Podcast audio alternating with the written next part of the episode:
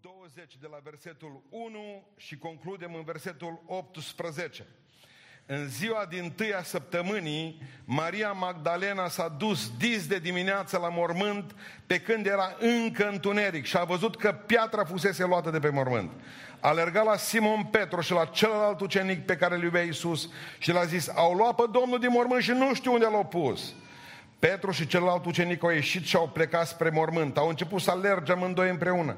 Dar celălalt ucenic alerga mai repede decât Petru și a ajuns cel din tâi la mormânt. S-a plecat, s-a uitat înăuntru și a văzut fâșile de pânză jos dar n-a intrat. Simon Petru, care venea după el, a ajuns și el, a intrat în mormânt și a văzut fâșile de pânză jos. Iar ștergarul care fusese pus pe capul lui Isus nu era cu fâșile de pânză, ci făcut sul și pus într-un alt loc sigur. Atunci celălalt ucenic care ajunsese cel din tâi la mormânt a intrat și el și a văzut și a crezut că tot nu pricepea că după Scriptură Iisus trebuia să învieze din morți. Apoi ucenicii s-au întors acasă. Dar Maria ședea afară lângă mormânt și plângea. Pe când plângea s-a plecat să se uite mormânt și a văzut doi îngeri înalt, șezând în loc unde fusese culcat trupul lui Iisus, unul la cap și altul la picioare. Femeie, i-au zis ei, pentru ce plângi? Ea le-a răspuns, pentru că au luat pe Domnul meu și nu știu unde l-au pus. După ce a zis aceste vorbe, s-a întors și a văzut pe Iisus stând acolo în picioare, dar nu știa că este Iisus. Femeie, i-a zis Iisus, de ce plângi? Pe cine cauți? Ea a crezut că e grădinarul și a zis, Domnule, dacă l-ai văzut, spune-mi unde l-ai pus și mă voi duce să-l iau. Iisus i-a zis, Marie, ea s-a întors și a zis în evreiește, rabunii, adică învățătorule, nu mă ține, a zis Iisus, căci încă nu m-am suit la tatăl meu, ci du-te la frații mei și spune-le că mă sui la tatăl meu și tatăl vostru, la Dumnezeul meu și Dumnezeul vostru. Maria Magdalena s-a dus și a vestit ucenicilor că a văzut pe Domnul și că i-a spus aceste lucruri. Amin. Haideți să reocupăm locurile.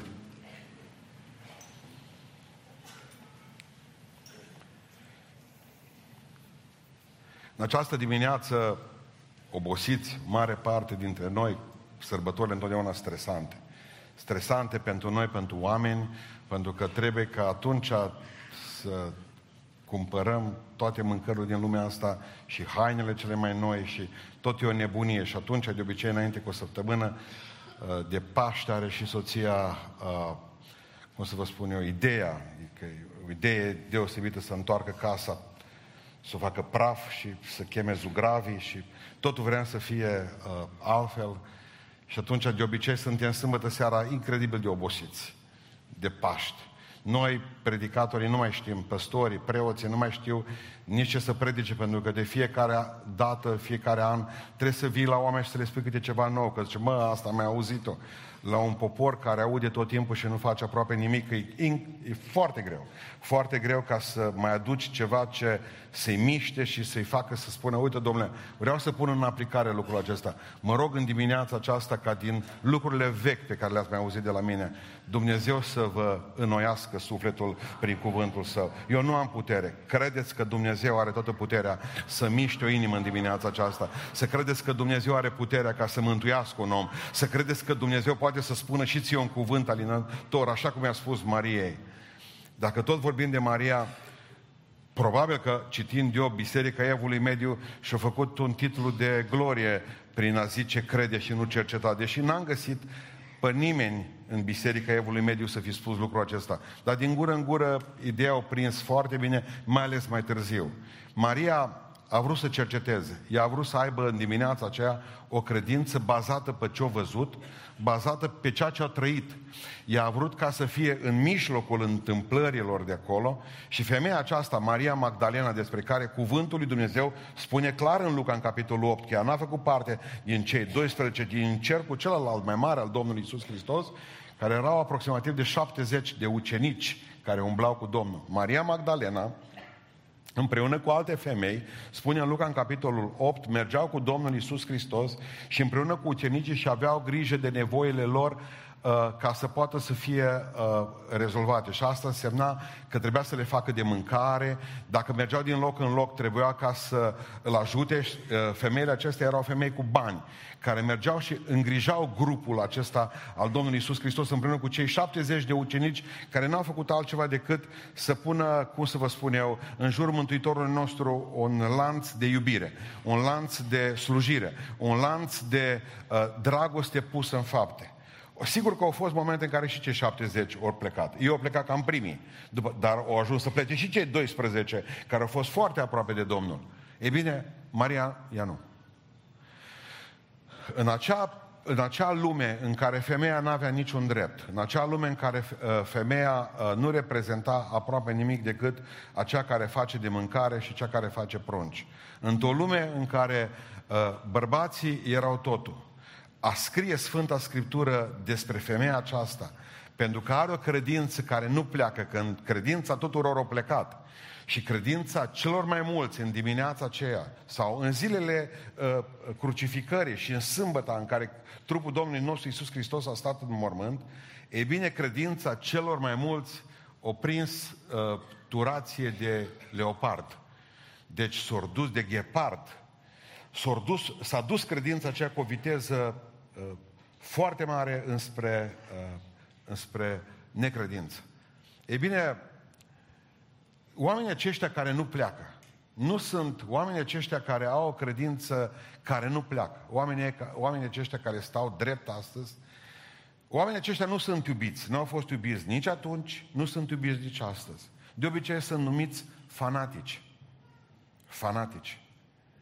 Oamenii aceia care au murit și o să mai vorbim astăzi despre, uh, despre durerea celor rămași, despre martiriul celor care au plecat spre veșnicie din Sri Lanka.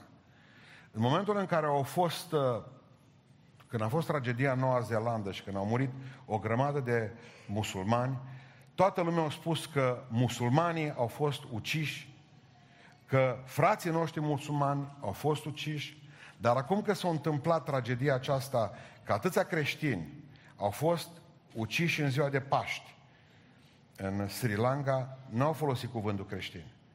Un grup de oameni care se închinau într-o anumită sărbătoare. Asta e lumea în care trăim.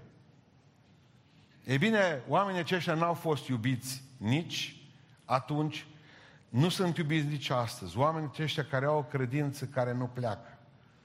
Știam o întâmplare din uh, rușii, o spun mereu asta, că la un moment dat s-au dus doi călugări și au avut de făcut un drum lung. Și au ajuns la un moment dat la o apă mare. Și unul dintre călugări trebuia să treacă dincolo. Și unul dintre călugări nu a zis nimic, numai s-a apucat și a mers pe apa respectivă. O călcat pe apă. Și a mers pe apă și a trecut dincolo.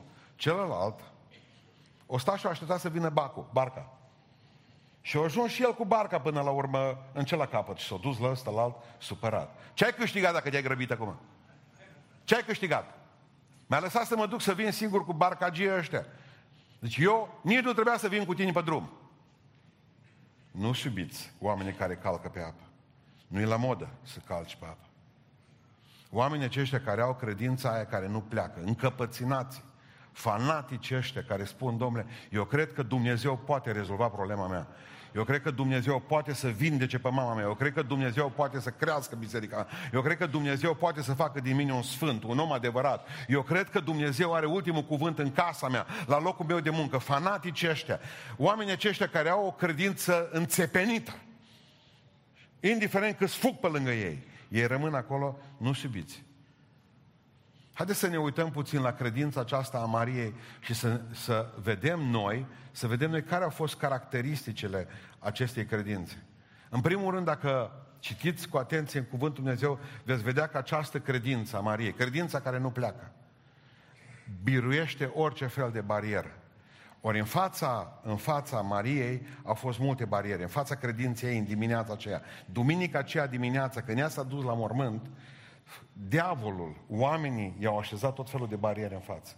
Și prima barieră pe care femeia aceasta o trebuie să o biruiască a fost întunericul. Nu cred că sunt multe femei în biserica aceasta care să le, plac, să le placă să umble noapte pe cimitir. Indiferent pe cine a lăsat acolo. Indiferent cât de dragă ți-a fost persoana care e acolo undeva. Dar de obicei, femeile, noaptea și cimitirul sunt trei lucruri care nu-și dau mână. Femeia aceasta spune că pe când era încă întuneric, și eu văd întunericul nu numai fizic, eu văd întunericul și spiritual acolo, în momentul acela, pentru că atunci când a plecat Iuda să-L vândă pe Iisus Hristos și a ieșit afară din odaia de sus, Ioan zice, era noapte. Ca să ne aducem noi aminte ce era când a plecat Iuda să-L vândă pe Iisus Hristos, Ioan zice, era noapte. Și în noaptea aceea spirituală, femeia aceasta se duce pe întuneric, în cimitir, la mormântul Domnului nostru Iisus Hristos ca să sfârșească ceea ce a început în ajunul sărbătorii lor, a evreilor, în ajunul sabatului, vinerea seara. Pe când era încă întuneric.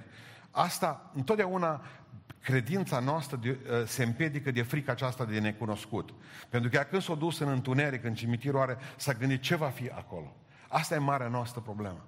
În, avem o frică mare, mare, mare, care ne paralizează pentru ziua de mâine. Voi mai avea sănătate sau dacă fac pasul acesta, bun, vreau să mă pocăiesc, dar oare cum va fi dincolo? Ca și cum Dumnezeu care e aici cu tine pe malul ăsta n-ar fi deja ajuns și pe malul celălalt. Te vei gândi că trebuie să treci o apă, pe aici prin botez, și te vei gândi ce va fi dincolo. Oare mă va ajuta Dumnezeu să duc la bun sfârșit ce am început? Păi în momentul în care El te-a ajutat să începi, și cuvântul Dumnezeu spune că El este alfa, începutul, și omega, sfârșitul. Păi Dumnezeu nu are nici început, nici sfârșit. Pentru El ziua ta de mâine este deja azi. De aceea fiți plini de dragoste, sus să aveți inimile, să, aveți plin, să fiți plini de credință, pentru că nu există întuneric să nu poată fi biruit de lumina care e Iisus Hristos. O trebuie să biruiască o a doua barieră, garda romană. Acolo, în jurul mormântului, gardienii erau puși ca să păzească, ca nu cumva să vină ucenicii să-l fure. Și romanii, aici, asta e frica de oameni. Aici nu era o frică de diavol. Era o frică de oameni, pentru că băieții ăia care erau de gardă, plecați de acasă de la Roma de câte 5, 6, 10 ani, nu erau cei mai manierați oameni de pe fața pământului. Recapitulăm, gardă romană, ostași, băuți și o femeie singură pe întuneric. Aveți tablou.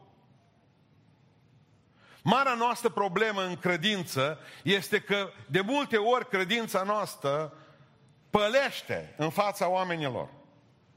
Ce vor zice? Ce vor face cu mine?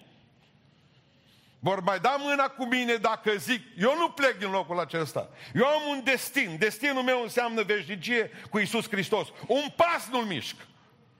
Ce vor zice oamenii aceia?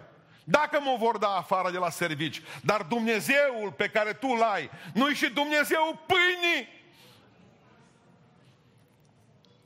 O să te lase ca să umbli fără pâine, nu se va îngriji de hainele tale. Dacă poartă de grijă la vrăbii, dacă îmbracă cu frumusețe crini de pe câmp, ce va zice soțul meu? Ce va zice soția mea? Ce vor zice părinții mei? Ce vor zice copiii mei? Frica de oameni e paralizantă în credință. Dar cuvântul Dumnezeu ne spune în cartea proverbelor că frica de oameni e o cursă. Nu o să vrei să stai toată viața în laț. Dumnezeu te vrea liber. Nu poți toată viața ca să stai înțepenită sau înțepenit de frică că ce vor zice alții. Pentru că la noi nu contează de cele mai multe ori ce zice Dumnezeu, ci ce zic nașii. Ce zic vecinii? Ce zici de haina asta? O să fie văzută de oameni frumoasă sau urâtă? Dacă ție îți place, dacă te reprezintă, dacă e stilul tău, toată ziua întrebăm ce zici. Oare dacă o să îmbătrânesc, o să mă mai placă? dacă nu o să mai pot avea performanțe, dacă nu o să mai pot aduce bani acasă, asta e frică de oameni. Dumnezeu poartă de grijă. Știți, văd aici o altă barieră. Piatra. Piatra mare de două tone, spune cuvântul lui Dumnezeu, că Maria și cu mama Domnului Isus Hristos au plecat ultimele de, mor- de la mormânt și l-au văzut pe Iosef din Arimatea cu oamenii lui prăvălind piatra pe gura mormântului. Dar gândiți-vă că ele au stat până când s-a dus piatra pe gura mormântului. Au vrut să vadă cât e de mare. Numai ele știau cel mai bine cât e de grea. Pentru că au văzut-o că Petru și Ioan fugiseră toți de acolo. Nu mai erau la astupatul gropii. Și spune cuvântul Domnului că vineri seara s-a uitat și a zis două tone. Dar nu-i nimic, zice, mă duc eu și o dau la o parte. Cine ne va prăvăli nouă piatră? Cine ne va da nouă piatră la o parte? Nu te duci, zice, că nu ai cum să o împingi tu piatra aceea. Ba mă duc, zice. Și deja când s-a dus, Dumnezeu rezolvase problema. Atât ne îngrijorăm noi. Ce va fi?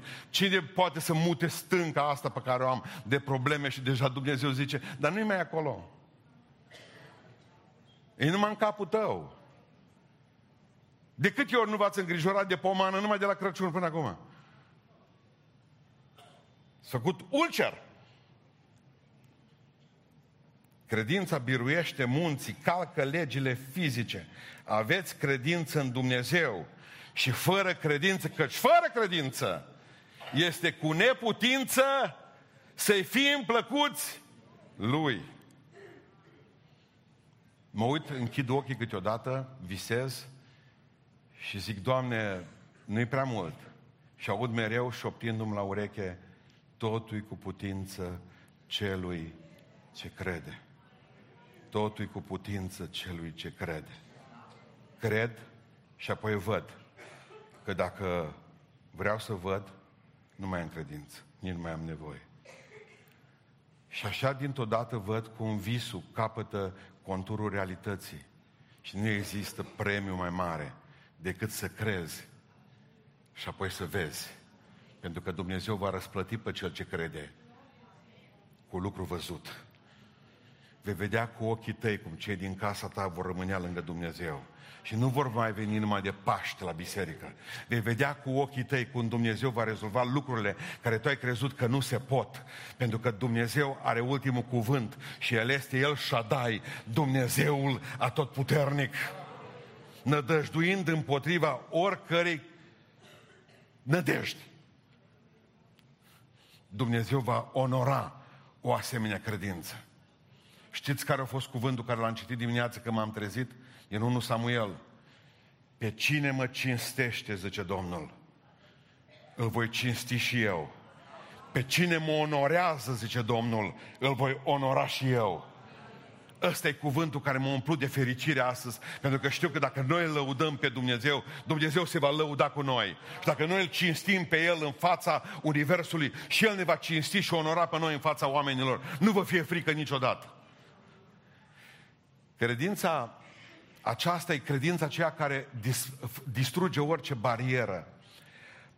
Pentru că cine ne va da nouă piatra aceasta de două tone? Nu știu dacă dumneavoastră știți istoria primei biserici baptiste din Filadelfia, din Statele Unite ale Americii.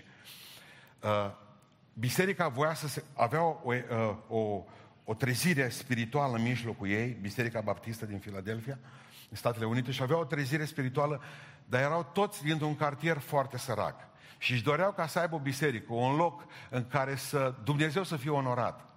Și a zis pastorul, un negru, a zis, Dumnezeu să ne ajute să putem să aducem fiecare câte ceva la casa Domnului. Pentru că zice, avem o clădire improprie, școală duminicală nu avem, uită, și copiii sunt toți aici cu noi. În timp ce vorbea el, cum vor face ei școala duminicală la biserică, zice, am găsit, zice, pastor, o bucată de pământ, dar nu ne gândim la ea.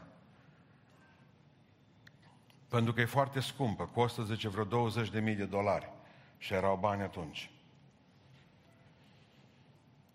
În timpul ce vorbea, în timp ce vorbea, la apare o fetiță și zice la Avon, eu vreau să dăruiesc prima pentru biserica aceasta. Vreau să dau toți banii mei pe care am strâns de jumătate de an. 57 de cenți, jumătate de dolari. Și ce vreau să-i dăruiesc, pentru că știu că Dumnezeu va face minuni cu banii mei. Și eu pus în colect. Tot, tot, tot, tot, tot, tot toți bănuții. S-a ridicat un bărbat în picioare și a spus în felul următor. Am o bucată de pământ în centrul orașului. Echivalarea ei este la 200 de mii de dolari. Și vreau să vând pământul acesta bisericii dumneavoastră. Eu sunt pentru prima dată venit în biserica asta pe 57 de cenți. S-a dus și a luat farfuria de la colectă, o scos bănuție și a zis mâine dimineață la notar. Pentru cei care o să mergeți în Filadelfia, în Statele Unite ale Americii, o să vă duceți în centrul orașului și o să vedeți Biserica Temple, care are, prima biserică baptistă, 3300 de locuri făcut pe pământul acela. Nu numai, nu, numai, nu numai acest lucru. O să vedeți după aceea că pe hectarele ale de pământ este și Universitatea Temple construită. Și mai este ceva acolo. Tot acolo este un spital fantastic de mare, cel mai mare spital din uh, Filadelfia se numește Bunul Samaritean, în care toți medicii și asistentele sunt creștini. creștini. 57 de cenți. Și totul capătă contur în mâna lui Dumnezeu. Pentru că pe cine mă cinstește, îl voi cinsti și eu, zice Domnul. Pe cine mă binecuvânt, îl voi binecuvânta și eu. Nu spune că ai puțin, ci cu credință vină și spune, asta ce am, puțină mea credință, cred, Doamne, ajută-ne credinței mele. Credința, a patra barieră pe care o văd în fața credinței aici, este confortul. De cele mai multe ori, știți, ni se activează instinctul de autoconservare. Ce se va întâmpla dacă biserica crește dintr-o dată? Oare voi mai avea loc aici pe scaunul ăsta sau va mai fi bine? Voi avea suficient de mult aer condiționat? Dacă, de exemplu, se întâmplă ceva și nu mai poți controla, credința de obicei zice, mă, noi stăm aici, asta pe care o avem noi mulți, stăm aici în banca noastră. Dincolo nu se știe niciodată dacă faci pasul și parcă nu te-ai duce. Parcă ar trebui să, să stai... Nu, nu, nu se poate. Credința, credința înseamnă pași făcuți, muncind, crezând că Dumnezeu va răsplăti fiecare lucru pe care tu îl faci. Credința înseamnă să muncești pentru Dumnezeu, unde te-a pus Dumnezeu, pentru gloria lui Dumnezeu, făcând bine la frați. Făcând bine la frați. Haideți să vă citesc eu ceva. Ce zic eu joi seara? Zic aici în biserică. Țineți minte ce am zis joi seara dacă am avut cina Domnului. Am zis, vin foarte mulți oameni, vin foarte mulți oameni la noi la biserică și restaurantele de obicei sunt închise în ziua de Paști și vă rog frumos să zis către cei din biserică să invitați frați și surori care sunt pe lângă dumneavoastră, să luăm cu noi acasă oameni care să stea cu noi între, în, în, între cele două slujbe, că au venit să stea și pe botez. Acum, ascultați ce mesaj primesc eu al alte ieri, la 20 și 22. Har și pace, zice, sunt Pirtea Gheorghe din Leleș, parcă știm, niște comori nerevendicate, pregătesc mâncare pe duminică pentru 15-20, dar deja 25. O zis că 25 de porții deja. Până aceea a fost bine. Am zis, mă, un bucătar care lucrează ca bucătar face de mâncare. Dar nu a putut să tacă. Și-o scris mai departe. Aperitiv brânză drop de miel, ciorbă de miel, cartof natur, friptură de miel, friptură și de porc, salată de salată pentru vegetariani, ciuperci. Masa se va servi la ghiță mancea drăgănești. Dumnezeu să vă binecuvinteze și să lucreze duminică aici. Amin. Mă, ce bărbați avem! Mă, ce bărbați! dimineață, zice, haide să vă arăt, frate păstor, poze cu mâncare făcută, gata. Zic, dispar de aici. Ajungi. Ajungi. Deci 25 de oameni veți chefui astăzi pentru că există o credință care face ceva. Pentru că ea credința se manifestă prin fapte, nu prin... Bine că suntem aici cu toți. Aici e casa mea, mielul meu, unde te duci tu, mielule, pe strada cu tare. Cine te mănâncă mielule? Tot ai de anul trecut. Credința face ceva. Credința se ridică dimineața și se duce când încă îi întuneric. Când încă e întuneric. În al doilea rând, credința nu biruiește numai biru, uh, barierele. Credința biruiește și timpul. Fiți atenți ce zice aici. Când au plecat ele de la cruce, se însera. Când au venit dimineața la mormânt duminica, încă era noapte. Încă nu se făcuse dimineața. Și am ajuns la concluzia că credința de obicei pleacă ultima și vine prima. Credința care nu pleacă este ultima care se culcă și prima care se trezește. Cred Petru și Ioan, ce frumos, ce frumos contrast între Petru și Ioan și Maria. Zice că Petru și Ioan au venit tot fuga, mă, Petru mai încetuți, dar Ioan, că era tânăr, mai repede. Au văzut și au plecat. Au zis, nu-i nimic aici.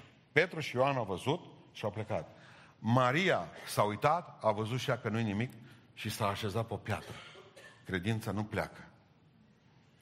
Credința biruiește timpul și zice, nu-i nimic, Dumnezeu, Dumnezeu îmi va onora credința mea, dar să mai aștept. N-ați băgat de seamă că suntem foarte grăbiți? Când o zis un copilaș mic către un pastor, s-a întâmplat ca pastorul să treacă prin zonă și o zis, domnule, nu m-a ajutat să sun la sonerie asta, că n-ajung. Nu a ajuns. L-a ridicat pastorul și el o suna la sonerie. Bun, zice cătă băiat. Și acum ce facem? Acum fugim, zice. Nu, aia e treaba. De obicei, credința noastră înseamnă ne rugăm. Ne-a rugat, ne-a scolat, gata, am bătut praful de pe genunchi sau de pe pole, gata, ne-am dus. Eu mi-am făcut datoria, nu ți-ai făcut-o. Maria s-a așezat pe piatră. Așteaptă în tăcere răspunsul lui Dumnezeu. Nu numai suna la sonerie și fugi. Rămâi în fața ușii, că Dumnezeu ți-o va deschide. Rămâi acolo. Rămâi. Petru și Ioan au zis, ne-am făcut datoria. Uh, credința nu vrea să-și facă doar datoria. Credința vrea să ajungă la rezultate. Dacă nu e acum, va fi mai târziu. Dacă nu e acasă Dumnezeu, încă va fi mai târziu. Eu de pe piatra asta răsturnată nu plec, până nu voi vedea, zice Maria. Opriți-vă și să știți că eu sunt Domnul. Vrem ca totul să se rezolve într-un an. Vrem ca totul să capete contur în viața noastră într-un an, într-o clipă, într-o zi. Vrem să creștem spiritual imediat. Vrem ca să avem răspunsuri la rugăciune imediate. Vrem ca Dumnezeu să ne dea încă acum, la noi, pe la Pentecostal, la modă să sune, la proroc. Vrei ca imediat, într-un minut, și vai de prorocul ăla care nu-ți dă răspunsul câtă vreme mai ai tu minute sau până nu ți se descarcă telefonul. Vai de profetul ăla care nu se mișcă rapid.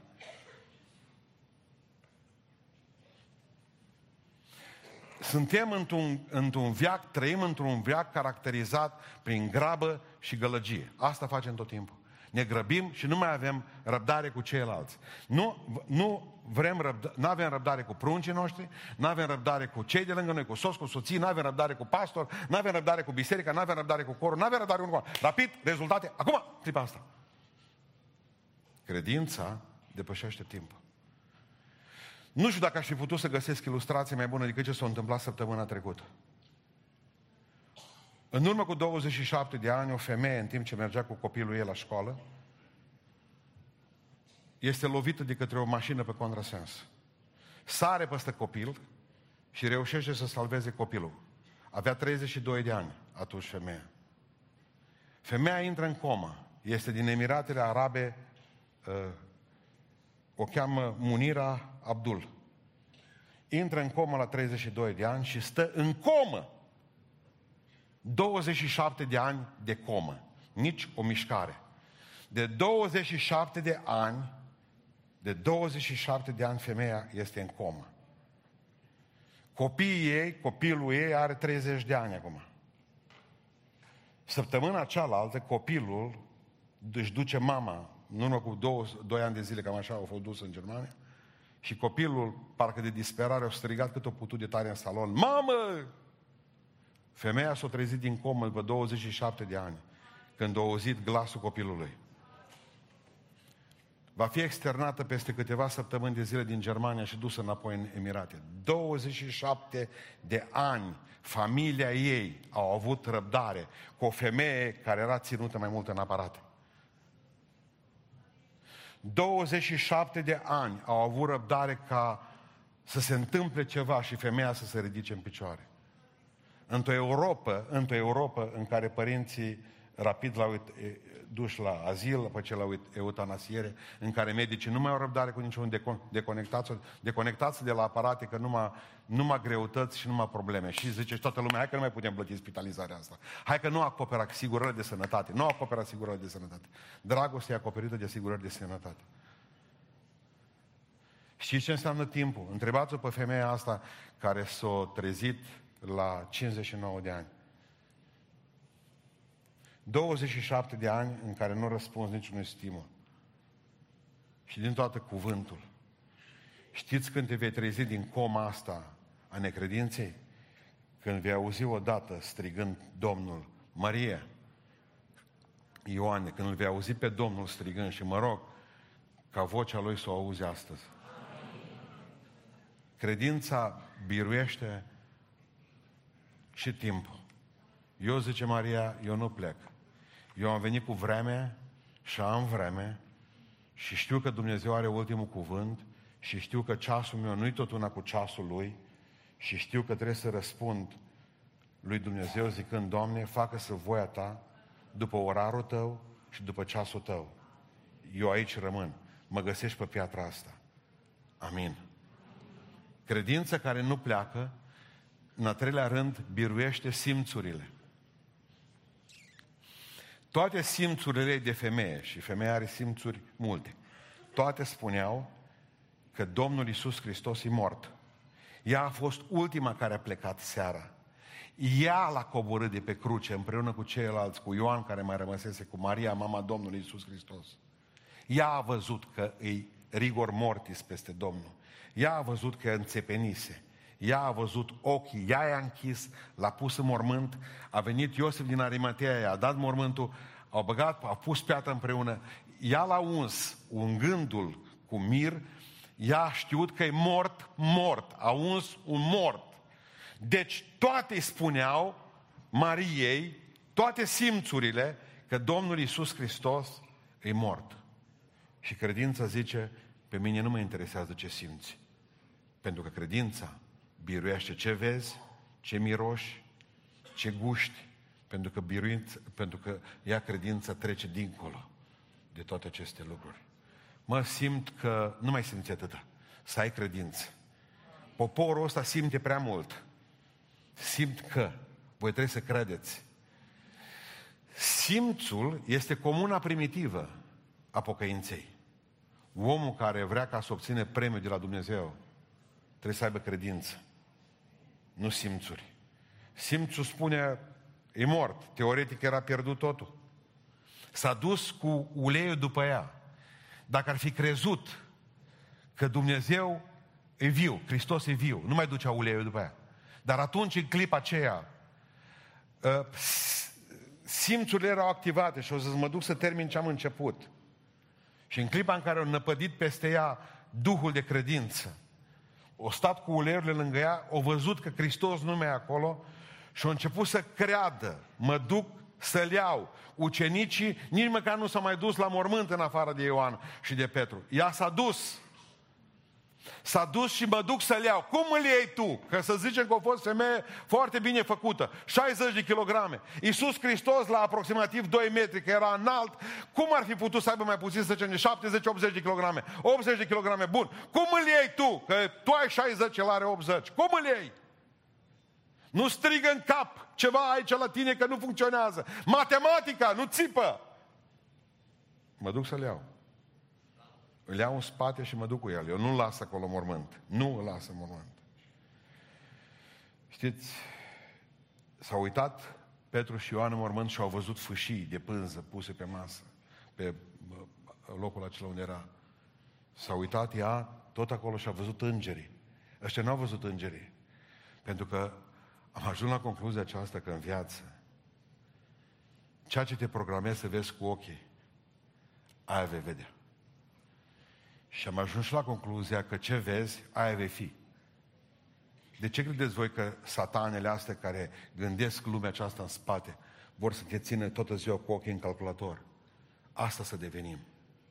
Niște oameni singuri închiși în casele noastre, care să avem o informație pe care să nu avem unde o folosi. Să nu mai avem relații unii cu alții.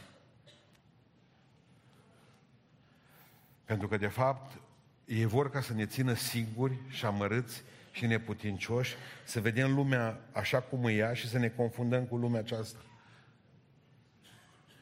Pe vremea lui Ceaușescu, parcă, pe, nu mai știu, sau imediat după Revoluție, am văzut un reportaj, cred că era o emisiune foarte frumoasă la televizor cu ochii în patru, să numea, povestea celor doi marinari frați din Brașov. De ce e interesant să fii marinar din Brașov? Pentru că în Brașov nu este mare. Logic? Păi în momentul în care te duci și vezi marea și vezi corăbile, normal că dacă te uiți mult pe acolo, mă și întreba pe ăștia doi, frați de trup. Unul avea, uh, cu un an era mai mare decât celălalt. Povestit, doi marinari, vechi, deja avea 20 de ani de mers pe mări. Și ce-au povestit oamenii Cum ați ajuns marinari? Ce mama și tata ne-au pus în camera noastră când eram prunși mici, aveam 5-6 ani, ne-au pus în camera noastră, zice, o, o, un tablou cu o navă și cu marinari pe ea. Și eu cu fratele meu, zice, tot stăteam și ne uitam la nava aceea, continuă. Am zis, bă, ce frumos ar fi să fim marinari. Da? Și așa am ajuns marinar privind tabloul ăla. N-am văzut marea până când nu ne-am dus direct la examen. N-am văzut o navă până atunci. Numai pe cea de la noi din dormitor. Pentru că ce vezi, aia vei ajunge până la urmă. Dacă privești mult la o navă, vei ajunge marinar. Dacă privești mult la Scriptură, vei ajunge un sfânt. Lumea zice, priviți la prostii ca să ajungeți proști.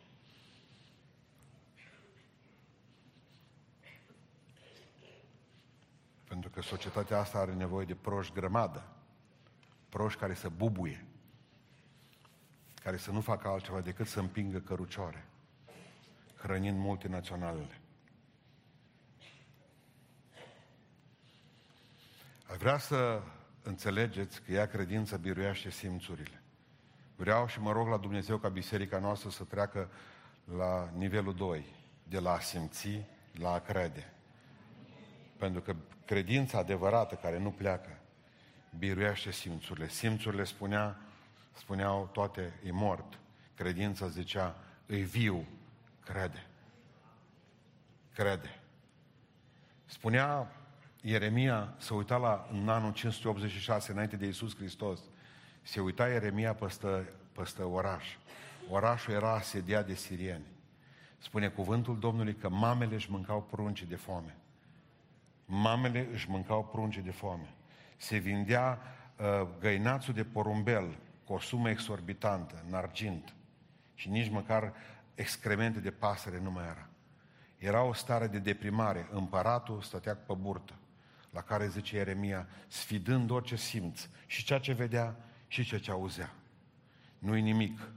Bunătățile Domnului nu s-au sfârșit. Dumnezeu are gânduri de pace cu noi, ca să ne dea un viitor și o nădejde. Dumnezeu va elibera cetatea noastră. Dumnezeu va binecuvânta cetatea aceasta, iarăși. Și Dumnezeu s-a ținut de cuvânt. Nu mă interesează ce vezi. Nu mă interesează ce auzi. Trebuie să trăiești dincolo de astea. Pentru că Dumnezeu este dincolo de ce putem percepe noi cu simțurile noastre. Dumnezeu nostru e Dumnezeu credinței. Slăvit să fie numele. Și aș vrea ca să aș vrea să închei spunându-vă că în al patrulea rând, credința biruiește ispita.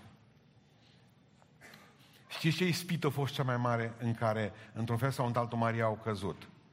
Ispita sărbătorii. Ea nu a terminat ungerea Domnului Isus Hristos la uns și pe l-a înfășurat cu fâșii de pânză și a pus un ștergar. De a nu a terminat ungerea, din ce cauză? Ceasul, hai că începe sabatul, începe sabatul. Apropo de sabat, citeam aseară în familie pasajul, ciudat pasajul, citiți-l și dumneavoastră, în care s-au dus la Pilat în ziua de sabat preoții și au zis, pune o gardă. Pune o gardă că șmecherii vor să-l... Pilat era nervos deja. Supărat pe ei, o simțit Pilat că a făcut un compromis și nu mai avea nevoie de altul. La care a zis, a zis, Pilat, pe mine nu mă mai interesează, mergeți voi și puneți sigiliul vostru de la templu, faceți ce știți și aveți gardă, poate că e bine ca să vă rezolvați singur problemele. Și zice, ei s-au dus, preoții s-au dus, au sigilat mormântul. Ce, ce e greșit în tabloul ăsta? Haideți, vă că realizați ceva. Avea voie un preot să intre în mormânt, în, în cimitir. Nu, se spurca. Doi. În momentul în care punea sigiliul în ziua de sabat, ce era considerată lucru? Uite tupeu, mai.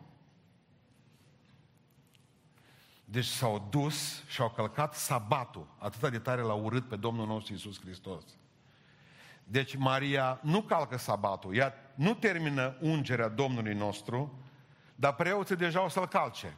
Câteva ore mai târziu, niciun fel de problemă n-au, numai ca să știe că au scăpat de Domnul. Și nu trebuie să o condamnați pe Maria.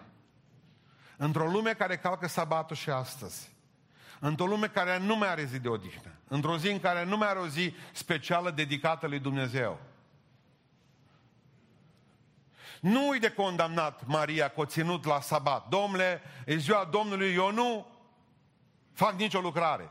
E ora care trebuie să plec, gata, încheiem, mâine o luăm de la capăt, poi mâine o luăm de la capăt. Nu-i poate mai frumoasă povestea, că nu putem condamna pe ea. Sunt sigur că ar fi fost soră și soră de credință cu Eric Liddell. Pentru cei care uh, știți povestea lui Eric Liddell, a fost un film cu el, Carele de foc. Eric Liddell a fost uh, uh, fiu de pastor, care lucra, tatăl său lucra în China. Și acolo, scoțianul ăsta, cu familia lui de scoțeni, a devenit un alergător foarte bun. Și a fost selectat de către echipa Scoției să fie alergătorul lor pentru Jocurile Olimpice din 1924. 1924. Și el era specialist în, în, în cursa de 100 de metri. Era cel mai bun în lume în clipa aceea. Dar cursa de 100 de metri s-a potrivit să fie duminica. La care omul acesta a zis, eu nu alerg duminica. Eu am un Dumnezeu care mi-a spus că în ziua Lui să fac ce zice El. Amin. Să fac lucrările Lui. Dar pierd medalia. Nu mă interesează medalia. Trei zile mai târziu era cursa de 400 de metri, unde era mai slab. La care au primit un verset. O zis, mă înscriu și eu la cursa asta. Eu spus, tu nu câștigi, că erau alții mai buni decât el. Știți ce bilet a primit? Tot din 1 Samuel. Și tot versetul acesta. O zis o soră care era acolo la cursă, o zis preparator tehnic, o zis am primit de la Domnul un cuvânt pentru tine din 1 Samuel capitolul 2. Pe cel ce mă cinstește, îl voi cinsti și eu, zice Domnul. A alergat și a luat medalia de aur în ziua aceea, de miercuri. Și toată presa a scris, uitați-vă Omul acesta care a refuzat să alerge în ziua de duminică, Dumnezeu l-a onorat să câștige cursa de 400 de metri. O lua medalia și le-a spus fraților, eu aici închei. Eu începând de mâine voi fi din nou pastor.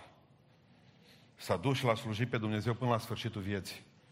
A învățat sute de copii din China cum să alerge, cum să poată să fie buni și să trăiască o viață frumoasă. E bine cu Dumnezeu. Vreau să vă spun că nu, nu, nu trebuie să o condamnăm pentru că Problema, problema e asta cu sărbă, alta cu sărbătoare. Mulți nu-L văd pe Iisus Hristos din cauza sărbătorilor. De ce le-am urat la toți să aveți sărbători cu sărbătorit?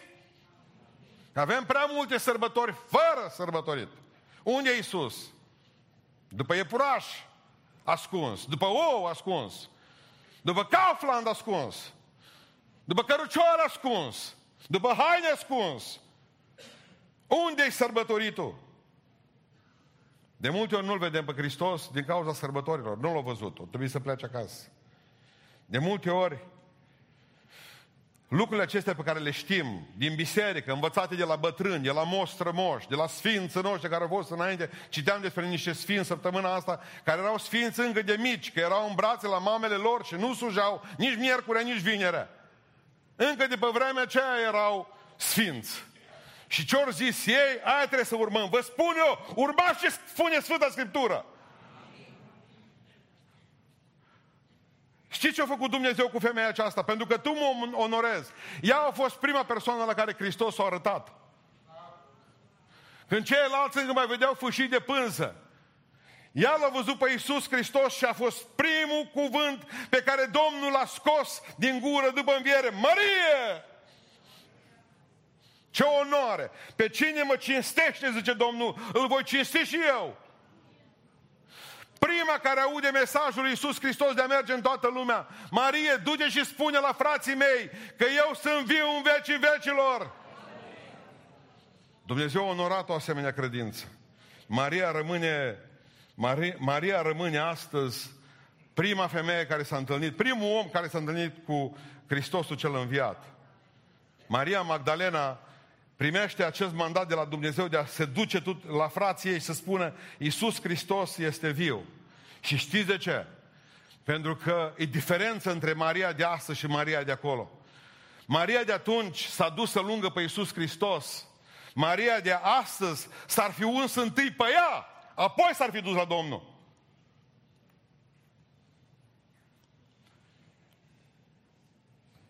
Întotdeauna credința ta, ca să fie o credință puternică, trebuie ca să biruiască toate barierele.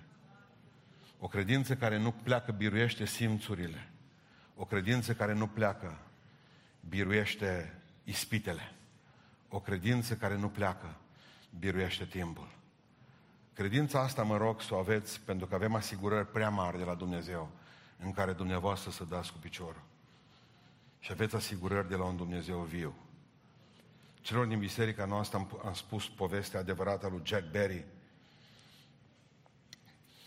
Acest Jack Berry a fost un uh, om care a trăit în 1950, născut în 1950. A fost angajat la o întreprindere mare, era la birou și omul acesta, bărbatul acesta a văzut uh, o femeie venită nouă la locul de muncă. Era tânăr, avea 24-25 de ani și s-a îndrăgostit de ea. Mă, nu, nu, tu să gândi cum să se bage în seamă. și că asta mare problema timidului. Cum se poate afișa prin zonă. El s-a dus și a vorbit cu o florărie și femeia venea cu o oră mai târziu la serviciu, a începea de la 9, ei de la 8 și de la birou. Și i-a pus o floare pe birou întotdeauna dimineața când femeia venea, găsea, fata asta tânără venea, găsea floarea pe, pe birou. În fiecare zi un trandafir. S-o gândite, mă, cine mi l-a fi pus? Cine îmi pune mie în fiecare dimineață câte o floare? Eu la pe toți, că erau vreo 10-12 în uh, birou. S-o uită la tot, ăla, ăla, ăla, bine ar fi ăla. Ă, ăsta la să vadă, tot s-o uită s-a uitat pe geam, s-a uitat în parcare, nu știu, habar n-am, să vadă ce mașini are. Uh, s-a dus și până la urmă a venit o idee foarte grozavă. S-a dus la florarul de peste drum. Și o zis, domnule, zice, la cine livrați dumneavoastră în fiecare zi câte un trandafir? Zice, la unul Jack, lucrează ce peste drum. Ăla automat, l-a dat în gât pe ăsta. Contează că cumpărat de la el 100 de trandafiri fiecare zi, imediat. S-a dus la ea și a zis, tu ești cu trandafirul. Da. O invitat-o la ceai și s-au căsătorit. În fiecare zi i-a adus câte un trandafir după ce s-au căsătorit, a continuat să ducă în fiecare zi câte un trandafir. La 47 de ani s-a îmbolnăvit de cancer. Și a murit. Și a fost îngropat Jack al nostru, Jack Berry, la care ea, după mormântare, a primit un trandafir acasă. Și a primit a doua zi după mormântare și a primit a treia zi după mormântare. Și s-a dus la florărie și le-a spus, opriți-vă nemernici ce sunteți. Nu mă mai face să plătesc pe flori, pentru că bărbatul meu a murit și l-am îngropat. Murit de cancer. La care a zis, Doamnă, zice, bărbatul meu când s-a îmbolnăvit, a venit la noi. Și ne-au spus, medicii mi-au spus că sunt fără șansă. Eu o să mor. Eu vă plătesc vouă trandafiri în față și voi de la firmă îi duceți în fiecare zi câte un trandafir. Până moare și ea. Așa că, Doamnă, noi o să vă ducem câte un trandafir pentru că El ne-a plătit trandafirii până când muriți dumneavoastră și vă calculat viața pământească la 130 de ani. Să fie siguri că nu se înșală.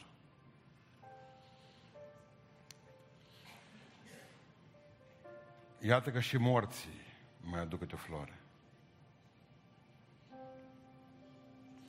Atunci, dacă un mort mai poate să se țină de cuvânt, cum nu se va ține cel ce este viu în vecii vecilor și care îți dă și astăzi, așa cum ți-a dat și ieri, și îți dă și mâine, așa cum ți-a dat și astăzi.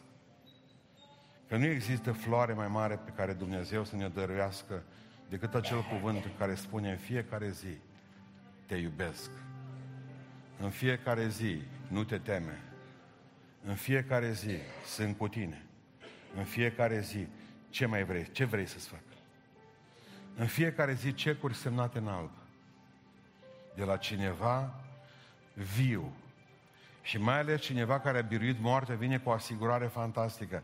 Pentru că eu trăiesc și voi veți trăi. Vă dau aceste asigurări, zice Domnul, pentru că am puterea. Ce asigurări pot să dea Mahomed? Ce asigurări pot să dea, să dea poate să dea Confucius, poate să dea uh, Buddha? Ce asigurări poate să dea nu știu care guru? Ce asigurări? Ce asigurări poate să dea nu știu care întemeiător de religii care nu mai, sunt, nu mai este nicăieri astăzi, pentru că e mort. Dar Domnul nostru Iisus Hristos e viu, mulți ați vorbit cu El azi dimineață, mulți ați primit deja trandafirul dragostei Lui și astăzi, așa că sus să avem inimile. Cântați cântece, El este moartea morții și învierea vieții, cel ce cu moarte premoarte călcând, a ieșit din mormânt spunând tuturor, iată că sunt viu. Așa că n-aveți decât să auziți ce a spus mai departe, pace vouă. Pace vouă. Pace în suflete, mângâiere în inimi. Iisus Hristos e viu. Ne ridicăm în picioare.